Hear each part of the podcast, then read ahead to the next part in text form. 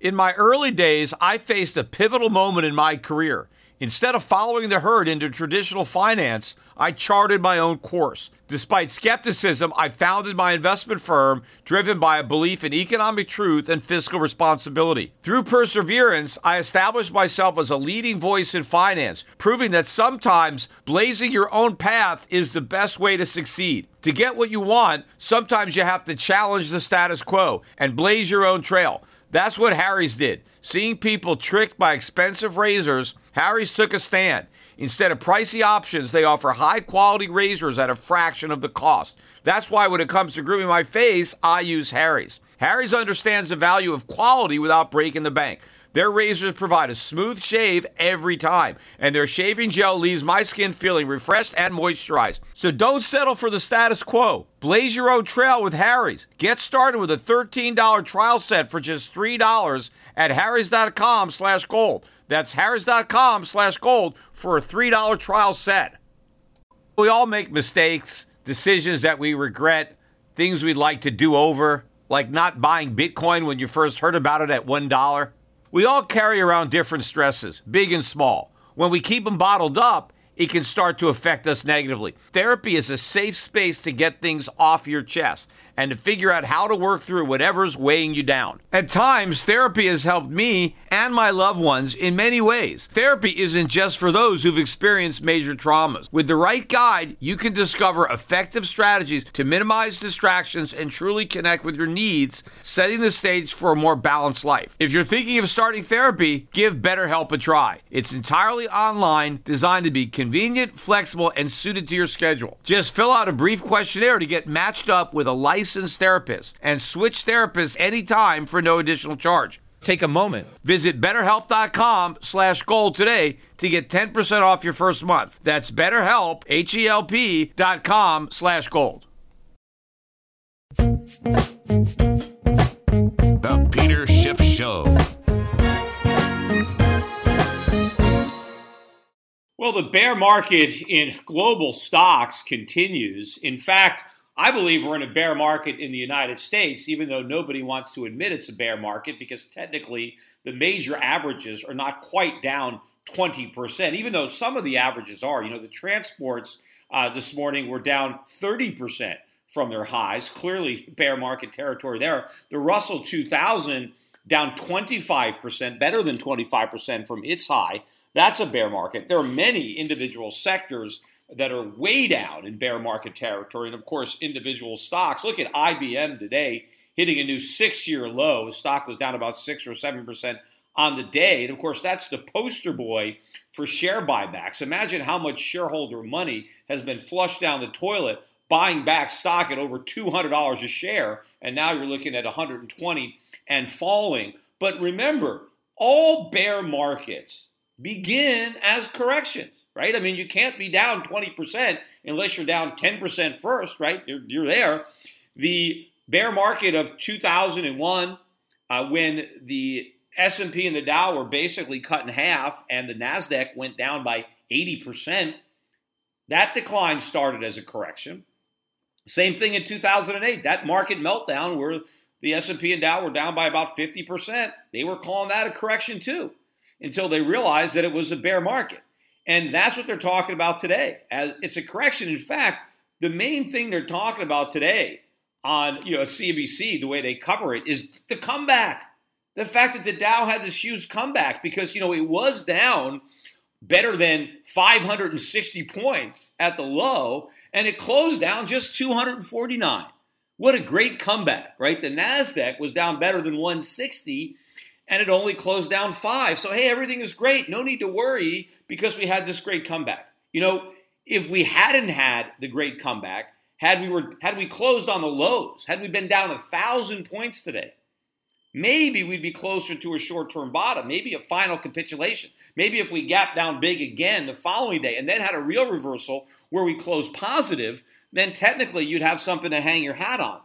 But to me, this is the same old, same old. This is another short covering intraday rally to create, you know, a slippery slope of hope for the market to continue to slide down. They sold it off. I mean, the Nasdaq got to up 30, 35 uh, in the last half hour. The Dow was only down about 120, and then it just rolled over, and we closed down about 250. And the Nasdaq couldn't even hold the black. Uh, transports again down. Most of these stocks really beaten up. Some of the most heavily shorted stocks had intraday rallies. Some of the tech stocks and biotechs. Again, classic hallmarks of short covering rally. You don't make a bottom on short covering rallies. Uh, you make a bottom on, on capitulation, on the long throwing in the towel. You know, I heard a statistic that we made today the most 52 week lows in any month since November of 2008. I mean, that was the depth of the market meltdown. The Lehman bankruptcy, Fannie and Freddie going bankrupt, TARP failing, all that stuff happening. And this this is just like that day. In fact, point wise, here's another statistic, and maybe maybe based on the close, maybe that's not the case. I'm not sure, but certainly earlier in the day, they were saying on CNBC that this is the biggest monthly point drop in the history of the stock market. So it's not just the worst January; it's the worst month of any year ever. Now, of course, it's not the biggest percentage wise, right? Because the Dow is a lot higher now, so the point drops aren't as big. But I think they said it was the ninth biggest percentage decline in one month in history. And of course, the month is only two thirds over. So we still have, you know, another third of this month to, to break that record. But, you know, the market has got to be telling us that not only are we in a bear market, but we are in a recession. The market is forward looking, right? The market is telling us that we're in a recession. In fact, the bond market is telling us. I was watching today on CBC, Jamie Dimon came on and he was talking about why he saw value in the high yield bond market. And he's looking at the spreads between high yield and treasuries. And he's saying, look, the high yield market is priced as if we were in a severe recession. And so, therefore, this is a great bargain because we all know we're not only not in a severe recession, we're not even in a recession at all. Oh, the economy is going to grow 2 to 3% this year. Everything is great, yet the bonds are priced as if we were in a recession. You know, does it ever dawn on Jamie Dimon or anybody else that maybe the reason that the bond market is priced as if we were in a severe recession? It's because we are in a severe recession. I mean, then it makes sense. You know, because why are the bonds priced as if we were in a severe recession? Because we are. You know, all the data shows that, right? All the economic data that we keep getting, all that data says that we're in a severe recession. I keep talking about we get data points that we've never seen unless we're in a great recession. The market is behaving, the stock market is behaving as if something really bad is happening because we haven't seen action like this since 2008. Yet everybody is dismissing all of this evidence and saying, well, we're not in a recession. Look, if it walks like a recession, quacks like a recession, smells like a recession, it is a recession. We are back in recession. And nobody, nobody wants to admit that. Now, of course, there are people now saying, well, you know, maybe the Fed is going to pause, or may, not even officially pause, but maybe be a little bit more slow uh, before it, it raises interest rates again. I read this article, and this is kind of common of what's out there. This is in The Guardian. Uh, Janet Yellen and the Fed left with a face full of egg after interest rate rise blunder.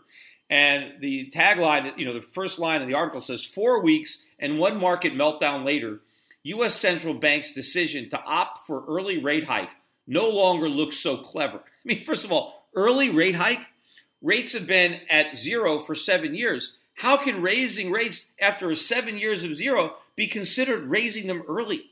Look, the problem isn't that they raised rates early, it's that they raised them too late. Actually, scratch that. The real problem is that they lowered rates in the first place, which they never should have done. See, here was the problem, and I said this from the beginning. I'm not, you know, Monday morning quarterbacking it. I said the minute the Fed made the mistake of bringing interest rates to zero and, and compounding it with quantitative easing, I said the minute they did that, they already had sealed their fate. The economy and the market were doomed. No matter when they raised rates, it was going to be a disaster. And the longer they waited, the bigger the disaster. So, had they raised rates a couple of years ago, it would have been a disaster, just smaller than the one we're going to have now. And had they not done it in December, had they waited another year, then it would be even worse. So to say that they were early, that's ridiculous. What is ridiculous is that they believed that they could raise rates after having left them at zero for so long and that it wouldn't matter, that everything would be fine. right? Because again, the narrative that everybody's been selling, you know, Ben Bernanke's got his book out there, you know, uh, Courage to Act, right? Uh, we saved the economy. Everything is great because of what the Fed did. And now, you know, we can raise rates and shrink our balance sheet because everything is great.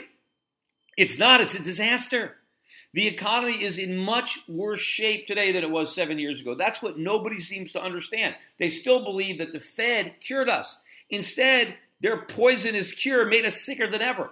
That is what I wrote in Crash Proof. I wrote when I forecast that the bursting of the real estate bubble and the great recession and financial crisis, I said the economy could withstand that. What was going to kill it was not that disease, but the Fed's cure. And the Fed came up with exactly the cure that I was afraid they would, that I warned they would, and it's having the exact effect. This is what's going to kill the economy. Now, of course, the Fed is going to try it again. I still believe that the Fed is going to take interest rates to negative, and they're going to launch QE4. And it's going to be bigger than QE1, 2, and 3. But it's going to be too late to stop this recession uh, from unfolding which again will be deeper and longer lasting than the last one. But I think at this point, it's going to be a lethal dose of uh, monetary stimulus, and it's going to be lethal for the dollar. And of course, the dollar is still rising based on this idea that the Fed is going to keep on tightening. And this is causing turmoil throughout the world where people have pegs to the US dollar or people have lots of debt denominated in US dollars. The fact of the matter is, the dollar is massively overvalued. We have huge trade deficits. We have huge budget deficits. The dollar should be much lower. The fact that it's not is what's screwing up everything. And the fact that everybody believes that this overvalued currency is going to keep going higher, this is what is wreaking havoc throughout the global economy. But what's amazing to me is people still don't see that all these rate hikes can't happen because the Fed or the US economy is the economy that is most vulnerable to higher interest rates. We are the biggest debtors. A U.S. recovery and higher interest rates cannot coexist. People still haven't figured that out yet. So this dynamic is going to continue. You know, gold prices are rising. Gold was up another 15 bucks or so today. We closed about 1102. We were up about 22 bucks on the highs. But interestingly enough, yesterday, even though gold prices were flat, gold stocks collapsed again to new record lows. I mean, the, the XAU yesterday was at the lowest ever in the history of the index. I think it, you know, maybe goes back to the 1980s. And even though gold was up big today, gold stocks are up, but they didn't even recover, I don't think, half of what they lost yesterday. So gold stocks as a, as a group are down about 10% since the Fed raised rates, even though gold is up 3 4% since the Fed raised rates, because it's still denial. I mean, the only gold stocks that are going up are the ones in South Africa. They've been going up because the Rand's been killed.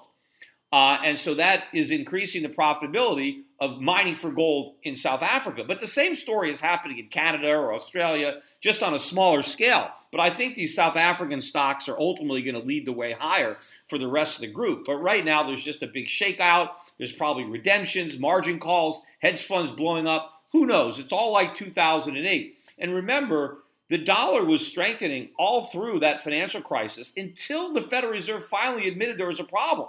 And once they stimulated and launched QE1, the dollar tanked. It lost almost the entirety of its rise. The only difference is when the dollar rose in 2008, it rose from the floor. It had been falling for seven years to a record low.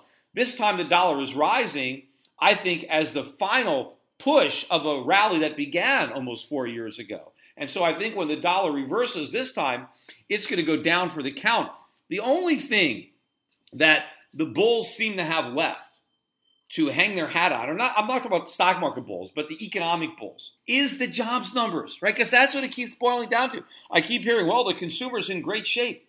Why? Why do people think the consumer's in such great shape? I mean, yes, gas prices are going down, but I mean, lots of other things are gone up. I mean, health insurance has gone up, rents have gone up. So if you add what you pay for health insurance and what you pay for rent, I mean, you pay a lot more for those than you do for gasoline.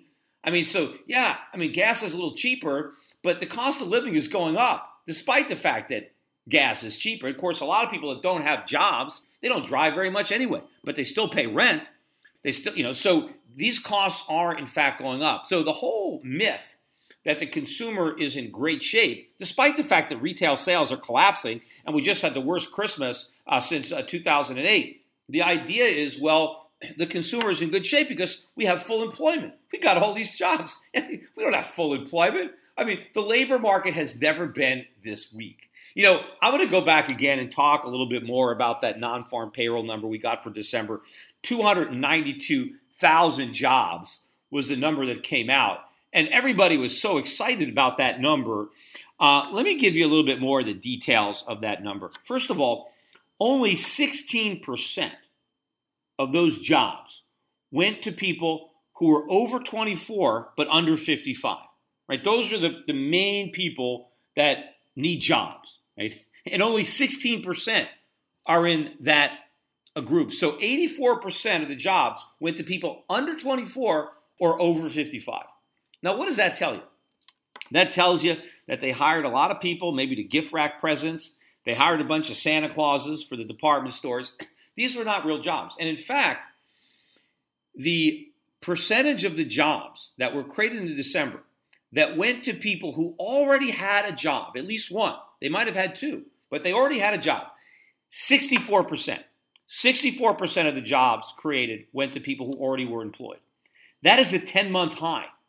The number of people who got their first job, right, who didn't have any job and got a job, whether it's a part time job or a full time job, they just landed a job. They were unemployed and they got a job. That was at a three month low. And here's another fact I didn't even know about until I read this.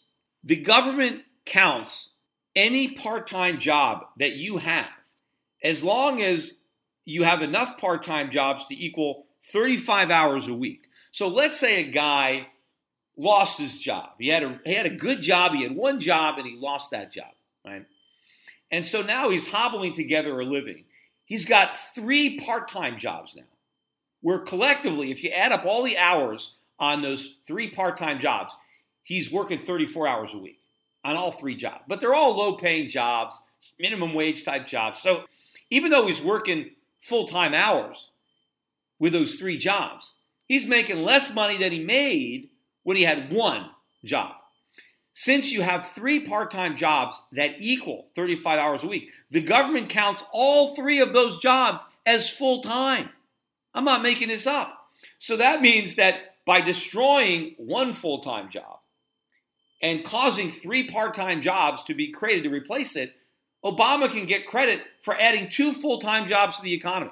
So the only time a part time job counts as a part time job is if you only have one or you have two, but they don't quite add up to 35 hours a week, which is absolutely ridiculous. So that is why the labor market seems so strong because we have so many people who are forced to take second and third jobs. Now, that is not a sign of a strong economy.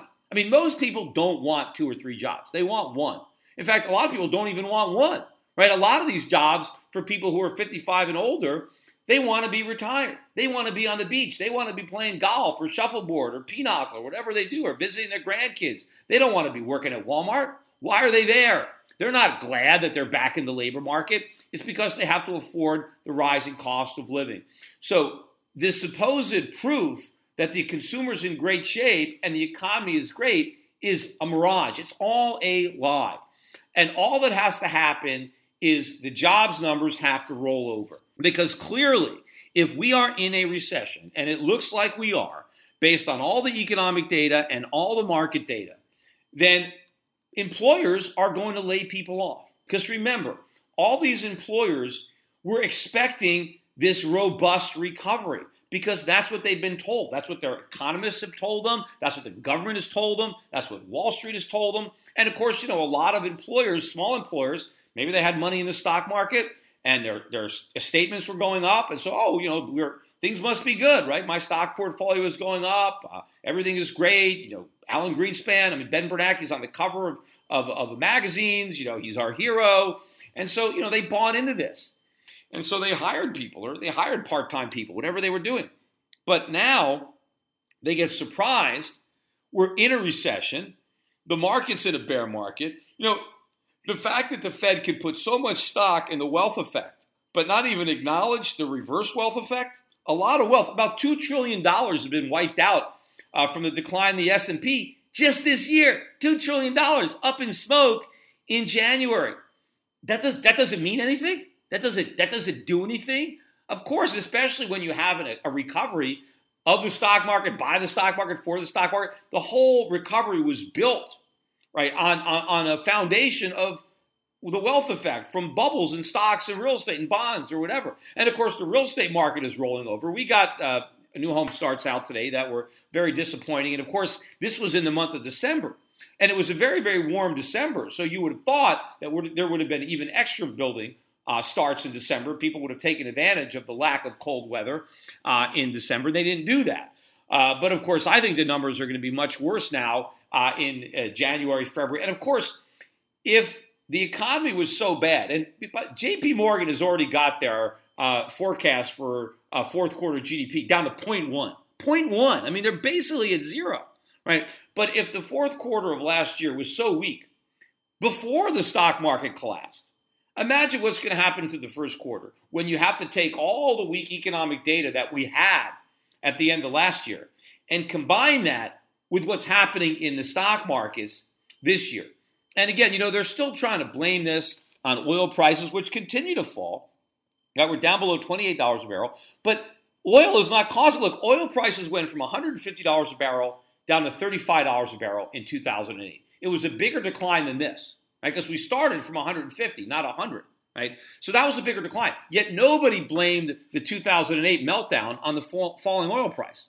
But that's what they're blaming this on, or they're blaming it on, on China. But the problems in China have to do with the Chinese currency, or in Hong Kong with the Hong Kong dollar, because everybody thinks they're going to have to break their peg. Why would they have to break their peg? Well, because the dollar is going to go up. Well, why should the currency of the world's biggest debtor go up?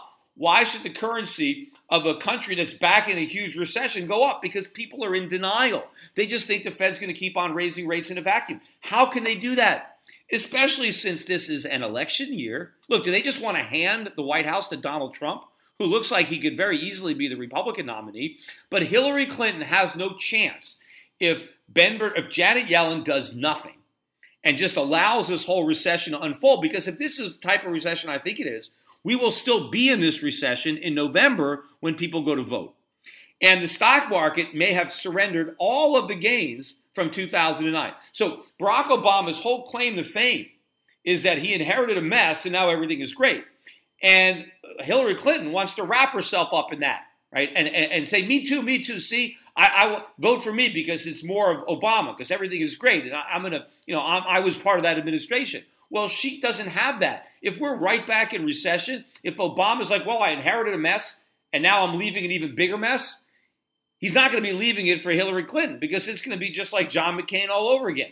The Democratic nominee will have no chance of getting elected if it's a complete meltdown. And all Obama wants to do and Hillary Clinton wants to do is talk about how great things are. The only chance they have is to acknowledge the problem but blame it on Wall Street again, blame it on lack of regulation, blame it on something going on in China. Who knows what they're going to blame it on? They're not going to accept responsibility.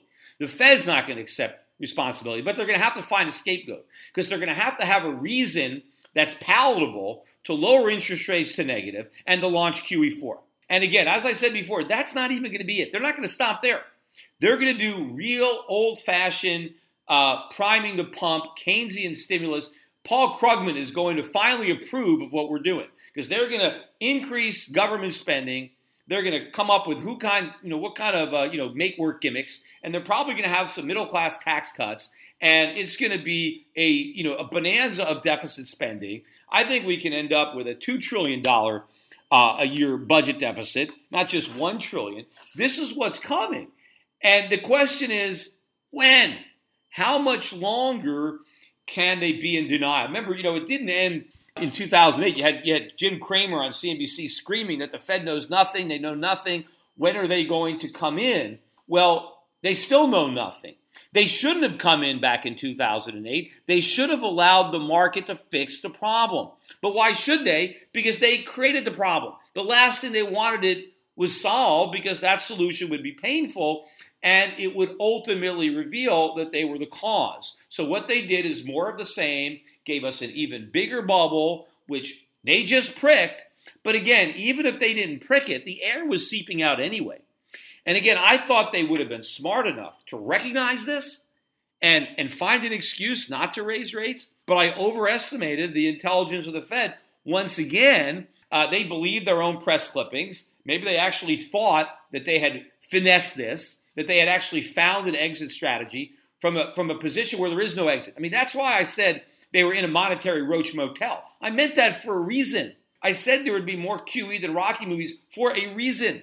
You know, Ray Dalio uh, from Bridgewater was on uh, CNBC today too, out in Davos. You know, they're having the big economic conference there that they've never invited me to, and he's predicting now QE4. And you know, he's been doing that for a little while now. But of course, no one's been predicting QE4 as long as I have, because I predicted it when they launched the very first QE. I knew it was a never-ending process. People are acting like, oh, well, now they're going to have to do it. It's inevitable. The minute they did QE3, QE4 was inevitable. Right? The minute they do QE4, QE5 is inevitable until the dollar crashes. And of course, once the dollar collapses, well, then again, we die of the overdose. And so QE4 could be the end of it. You'll see if the dollar completely melts down and if the government finally figures out or admits what they've done wrong and we actually take a different path. Well, if not, well, then, then QE5. But now you've got more people saying it. And it's not just Dalio. There's some other people now that are talking about it, but they weren't talking about it six months ago or a year ago. They're only talking about it now because all this bad stuff has happened. Uh, and so now the Fed has to come to our rescue. Well, the only reason the bad stuff is happening is because the Fed came to our rescue, because they didn't actually rescue us. We're drowning, and they didn't really throw us a lifesaver. They threw us an anchor, and we just didn't realize what it was that we were holding in our hands. And now everybody is saying, oh, yeah, we need that anchor again. Yeah, we need it like a hole in the head. But unfortunately, that is what we're going to get. But fortunately for, you know, my investment thesis, seems like everything that I've been forecasting is either already occurred or in the process of occurring. The one thing that hasn't happened is the dollar. And here's why. I mean, everybody is staring at this recession and we're staring at a bear market and nobody wants to admit it, right? It's like it's like this the old fable about the emperor and his new clothes. Right? We're all looking at the emperor and everybody sees he's naked, but nobody wants to admit it. Right? Nobody wants to say the guy's got no clothes. We're all just looking at this guy butt naked and we're admiring his clothes. And everybody's waiting for Janet Yellen, who's, you know, the little boy, now she's a little girl. She's got to come out and say, he's naked. Right? And until Janet Yellen admits what should be obvious, nobody is going to acknowledge it. But at some point, she is going to have to. And when she does, it is a huge game changer for the dollar, for the commodities markets, for gold, and then I believe my investment thesis will be vindicated because I believe my economic thesis already has. It's just a question of time before all the people who have been in denial for all these years finally admit that they were wrong. There's so much factually incorrect information and underreporting by legacy media today. Shouldn't there be truth in media? Well, there is. Truth in Media. Recently, a novel thought is now a reality with truthinmedia.com. Led by award winning journalist Ben Swann, truthinmedia.com is the source for uninfluenced, reliable, fearless news where journalists pursue real questions, not conspiracies. Make truthinmedia.com your default browser's homepage today and get breaking news and commentary that speaks to truth to power. It's also where you can tune into the Peter Schiff Show every week. Visit truthinmedia.com today. That's truthinmedia.com. Access to Truth in Media RS feed by visiting truthinmedia.com forward slash feed. Attention listeners, I have an urgent message for you. We're in the middle of a war. The global conflict is destroying the lives of millions without a single bomb being dropped. It's called the International Currency War, and your bank account has been drafted to fight. The victims in this conflict are our currencies the dollar, the euro, the yen, the pound. They are all heading to zero as irresponsible central banks compete to see who can print the most the fastest. But there's one form of money politicians and central banks can't destroy gold.